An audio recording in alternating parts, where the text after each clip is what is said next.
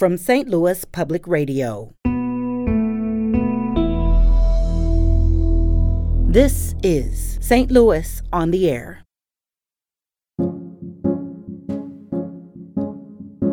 One of the biggest parts of this is a random act of kindness, and there's no expectation of return. So just telling someone that they're loved and, and there is hope is, is what we like to do.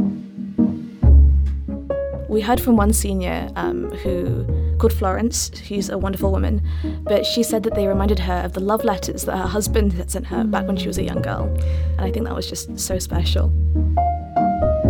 Because it's so easy to be cynical right now, but um, so many people have proven to me that, like, no, there's there's a lot of good people out there.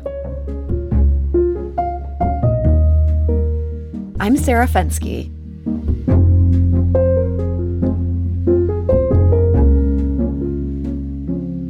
Shreya Patel and her younger sister Saffron were high school students in Boston when the pandemic began. But rather than gripe about their school year being interrupted or succumb to depression, they put their additional free time to good use. The sisters founded Letters Against Isolation, a nonprofit that has now grown to count 19,000 volunteers. Shreya Patel is now a sophomore at Washington University, and she joins us to tell us more about it. Shreya, welcome. Hello, thank you for having me today. So, Shreya, take us back to the spring of 2020. The pandemic first hit the U.S., and you and your sister started checking in with your grandparents every single day. Why was that? Absolutely. I mean, our grandparents are such social people. My grandma goes to the gym more than I do. and so, her being alone in her apartment, it was really tough, tough for her. And so, we wanted to make sure that she still had that social connection, even though she couldn't go out and see her friends. And, you know, even, even though we were calling her every day, we saw that she was getting more lonely and and that was tough for us. And so, what got you to the point where you thought, hey, this isn't just about my grandma? Absolutely. So we were looking to find a way to help her to make her feel a bit more more lively. Uh, we were sending her to paint my numbers and things like that. Um, but you know everything was not working as much as we'd wish it was. She was and getting kind of blue. She was getting kind of blue. And then a friend of hers sent a letter to her, and it was just beautiful. It had this hand drawn rainbow on the front. And that completely changed uh, her whole demeanour. Mm. She showed it to us for a week straight on FaceTime, just beaming every time. And so we realised that there was something really powerful and really magical about a handwritten letter, and we wanted to share that same joy in our own community. So we started reaching out to nursing homes near us, um, just for at the beginning, thinking that it could be something that Saffron and I do on our kitchen counter together. And the response was overwhelming. All four reached out and said, yes, we need letters. Uh, and so within a week, we were, we were trying to write to 200 seniors. So we needed some help. Within a week, 200 seniors. 200 seniors. wow. I imagine when you first reached out to these nursing homes, you thought, well, maybe one will get back to us. They all got back to they you. They all got back to us so quickly. And had you been much of a letter writer before all this? I, I feel like I don't mm-hmm. think of your generation as necessarily putting pen to paper. not much, but um, obviously I'm, I'm not from here. I grew up in London. And every now and again, my friends and I would write letters to each other um, just as a fun thing to do. And so I hadn't really thought much about it until the pandemic. And I, I realized, like, you know, those always are so nice to receive mm-hmm. and make me so happy. So, of course, you know, spread spread that love, spread that joy, and, and start doing it to the seniors. So it's one thing to do this for someone you already know. Mm-hmm. You're kind of drawing on this base of, of what they find interesting. How do you go about writing a positive letter to a stranger? Absolutely. I think one of the biggest parts of this is a random act of kindness and there's no expectation of return. So just telling someone that they're loved and, and there is hope is, is what we like to do. We also hear that we get great feedback from puns and jokes. Um, everyone the old loves, people like the puns. Huh? Everyone loves to laugh. Yes, so they love a good pun. And so, are you guys brainstorming puns to, to sort of put in these letters? A little bit, yeah. We crowdsource them. Um, our volunteers will like send them in during like our Zoom parties, and and we'll write up blog posts and we'll put them out for everyone to hear. So you mentioned your volunteers. This has grown in a huge yes. way from when you and your sister were writing letters and, and conceivably cracking each other up as you did so. How did you get other people involved? Um, the internet. I think we started during the pandemic, so everyone was at home, everyone was trying to find a way to help. And so we were posting on volunteer forums, and eventually we started to get a little bit of media coverage, and people got excited and started telling their friends and, and their friends' friends and their co workers and their dog sitters, everyone. Um, and so we just kind of grew by, by word of mouth and by by the internet. So it's always a great thing when mm. people volunteer to help, but it also adds this whole level of complication. Like you have to figure out how to direct their energies and like connect them with the seniors who actually need them. How did you go about kind of, you know, taking all this mm. enthusiasm and then channeling it into something that would actually reach the right people? Yeah, we were definitely building the plane whilst it was still on the runway. yeah. It sounds a little terrifying.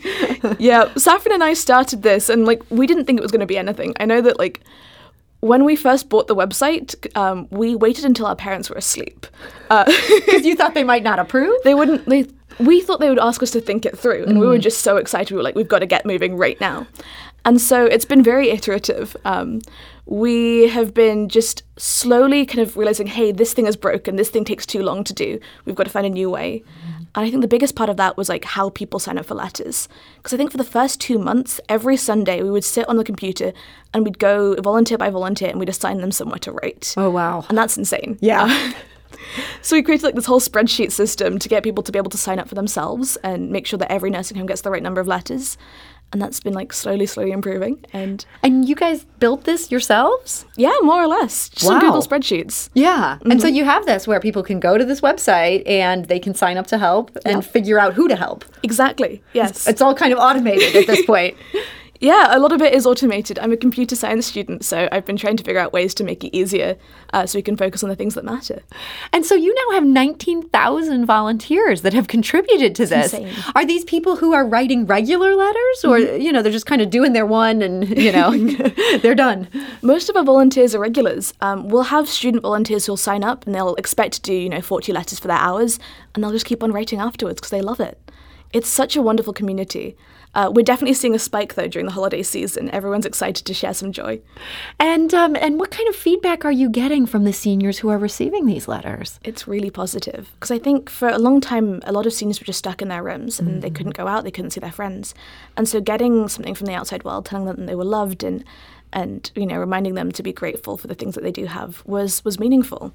We heard from one senior um, who called Florence. She's a wonderful woman, but she said that they reminded her of the love letters that her husband had sent her back when she was a young girl, and I think that was just so special. That's really sweet. So you mentioned people writing like letter after letter after letter. Are they on their own then for things like postage costs and, and trying to, to do that part? Yes, but one of the great things about being a nonprofit is we can start fundraising. And so one of the big projects we have for 2022 is making sure that students who don't necessarily have the funds for letters can um, can access them. So we're raising a little stamp fund for them, which is very Great. exciting. So this thing just kind of continues to grow and grow, mm-hmm. and it's been growing even while life has kind of resumed. Certainly, the pandemic is still going on, but you're now here. You're in your second year at Yes. WashU. Mm-hmm. How have you had the time to continue to put into this? Oh, um, my Google Calendar is insane. I, I live and die by it. But I, I love it. It's work that I think is meaningful and I think that um, makes a difference. And so, of course, I'm going to make time for it. I also have a lot of help. Um, I'd like to shout out the volunteer coordinators who help Saffron and I Ellen, Elisa, Ramona, uh, and Diane. These are wonderful women who help us on a regular basis with emails, operations. Uh, we couldn't keep running without them. And that's just everybody who's doing this is a volunteer. Everyone is volunteer, nobody's paid. Wow. I mean, that's remarkable. And people are remaining so devoted to this. Do you see this as something that eh, could continue even after, I keep believing this pandemic at some point will end? Could this continue after that? Absolutely. Senior loneliness is a problem that existed long before the pandemic and it will persist long afterwards. I think about 40% of seniors before the pandemic reported feeling lonely on a regular basis. And that has huge impacts on seniors' mental health and also physical healths. And so if we can do something even small like this to to reach out to them and to remind them, you know, they're not alone, I'd, I'd want to keep on doing that. And I think a lot of people believe in that mission. Well, I'm curious to hear a little bit about you. I think this is such a remarkable project. And, you know, I so appreciate you and your sister just running with this. Um, had you gone into this thinking, you know, someday I'd like to do a startup or I want to I want to start a business? Like, what was your sense of, of career goals before all this was even a thought? Absolutely. Um, well, when we started this, we thought it would just be the two of us. Uh, we never expected it to grow into something this big. I think I've always had a bit of an entrepreneurial bone in my body, and same with Safi. Um, she ran like a jewelry business in like middle school that got shut down by the school. got shut down. she was a very naughty little middle schooler. totally. So I think both of us have always been, you know, trying to like um, build something exciting, and this just gave us an opportunity to really run with that passion and that drive and and build something really cool. And so you're now studying business and computer science at Washington University. You're also mm-hmm. studying philosophy. How do all those things fit together there? Um, hmm. So WashU has an awesome program called the Bucks program. So it allows me to get like one degree in both business and computer science. Um, I like doing the technical stuff and I like building businesses, so that works very well for me. But I also just like like reading philosophy. Uh, I think it stretches you to think in interesting directions and consider like your place in the world. And I think it's important to to have those conversations with yourself. Mm-hmm. Mm-hmm. And so you're at Washington University, as you mm-hmm. mentioned. You have had this, you know, interesting journey. Started in London. Yes. I guess you were in California at some point before you mm-hmm. went to Boston. Yes. Yeah. So I grew up in London. When I was 13, my family moved to California. Um, I went to boarding school after a year over on the East Coast, and my family followed me to Boston. And so that's where we are these days. And so then now you're here in the Midwest. Was that mm-hmm. initially a hard adjustment? Um, I don't know. Everyone here is so friendly. Uh, it's really, really nice. Uh, so not a huge adjustment. I think because I've moved so many times, it's it's very easy to. you can just running. land anywhere. Yes. And so, do you feel like um, do you feel like St. Louis? You know, we we hear so much about people who were graduating in the middle of the pandemic. You mm-hmm. didn't necessarily get to do all the college visits you'd get to do. All these things that normally went into that kind of process weren't necessarily on the table that spring. Mm-hmm. Um, were you able to make the college decision that you wanted to make? So I was very lucky. I applied to college. I think back in 2018. I graduated in 2019 and took a gap year. So I had lots of time on my hands during the pandemic to work on Letters Against Isolation. I was lucky enough to come to St. Louis and see WashU, and I fell in love immediately. So you were able to see it before everything shut down? Yes, yes. Oh, that's great. Right. So when you showed up, you kind of knew what you were getting into in the way that maybe your other fellow freshmen weren't. No, I think I was very lucky in that regard. Um, I had a kind of a bit of a finger on the pulse before mm-hmm. I got mm-hmm. here more than other students. Okay, and it sounds like so far you, you've been happy. So happy. I'm really happy in St. Louis and at WashU. It's a great school. That's great. Well, WashU is lucky to have you. St. Louis is lucky to have you. Um, so you're kind of on this unexpected journey. This all started where you and your sister just kind of had an idea. You yep. ran with it. What have you learned in the two years that you've worked on this? Does anything wow. surprise you from this journey? I think when I first started, I was surprised by how many people were helping. Because mm-hmm. I think the pandemic was a very isolated time, and it would be really easy to just stay at home and like isolate yourself and and make sure that you're okay. And so the fact that people were looking outside and looking to help people that they didn't even know was so surprising to me. And yet it makes sense, you know? Mm-hmm. Um, and that's always just impressed me. And I think the second thing that I've learned is just like anyone can make a difference, right? Anyone can do something really small to help another person, and that that is important. Yeah, um, does that give you some faith in the world, even so with everything going on right now? Right, because it's so easy to be cynical right now, mm-hmm. but um, so many people have proven to me that like, no, there's there's a lot of good people out there. I wonder if you also find yourself with a greater appreciation for these handwritten letters. Mm-hmm. Um, again, it's not what people first associate with your generation, but do you find yourself now writing letters to people just for pleasure? Oh, yeah, totally. Um, I still write letters to my friends back home, but I write thank you letters to my professors and um, birthday cards to my friends. I think it's so nice to receive something that someone's like taken the time to write and you can have it in your hands and you can like reference it. It's it's tough to like scroll back through like weeks and weeks of text to see like a nice note that someone wrote you. Yeah, and this mm-hmm. you can keep. There's, exactly. there's something tangible about this. Mm-hmm. I wonder if maybe we'll come around from from the text back to the, the letter writing. Well, the fun thing is now some of my friends are writing me notes. So I have like a wall now at school with a couple of like postcards and notes that my friends have written me, and that's that's really lovely. So you're getting to experience a little bit of what yes, these I seniors am. experience right there in your dorm. Absolutely.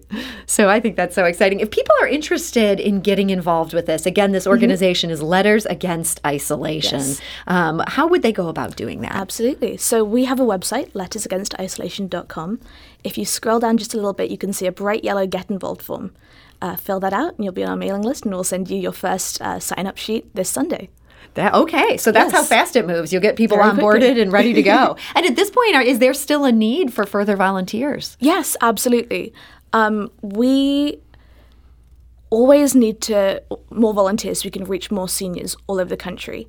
Uh, we want to make sure that every single lonely senior can can feel loved during a difficult time, and so the more volunteers we have, the more people we can reach. Okay. And the more volunteers in St. Louis we have, the more seniors in St. Louis we can reach. And is there there's a geographic match going on in, in some ways? If you're getting more St. Louisans, you reach more St. Louisans? So the more people in a city that we have, the more we try and find homes in that city um, to, to write to. And so if we have more people, in St. Louis, we could find more homes in St. Louis and, and reach people in that way. Okay, well, if people are feeling led to do this, it sounds like you're taking all volunteers. Absolutely. Everyone can volunteer. Everyone can volunteer as long as you can write. Not even that. Uh, we have like two, three year olds who do art and their parents will write the cards and it's so cute. Oh, I love that. Okay, so all ages, you don't even have to write. You can go to lettersagainstisolation.com, and it's a very quick process to get involved with, uh, Absolutely. from there. Well, Shreya Patel, I want to thank you so much for joining us. And thank you for having me.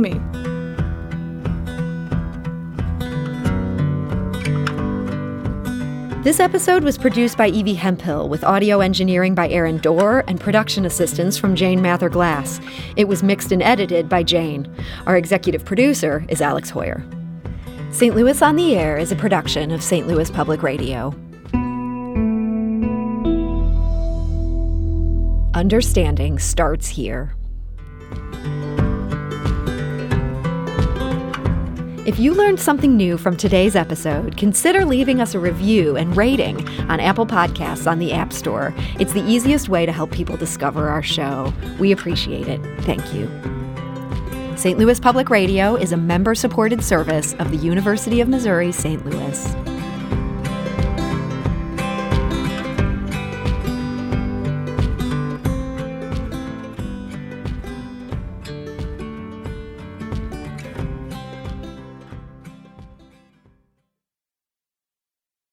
Support comes from the Missouri Forest Products Association. Missouri produces wood pallets, railroad ties, white oak barrels, hardwood floors, and more.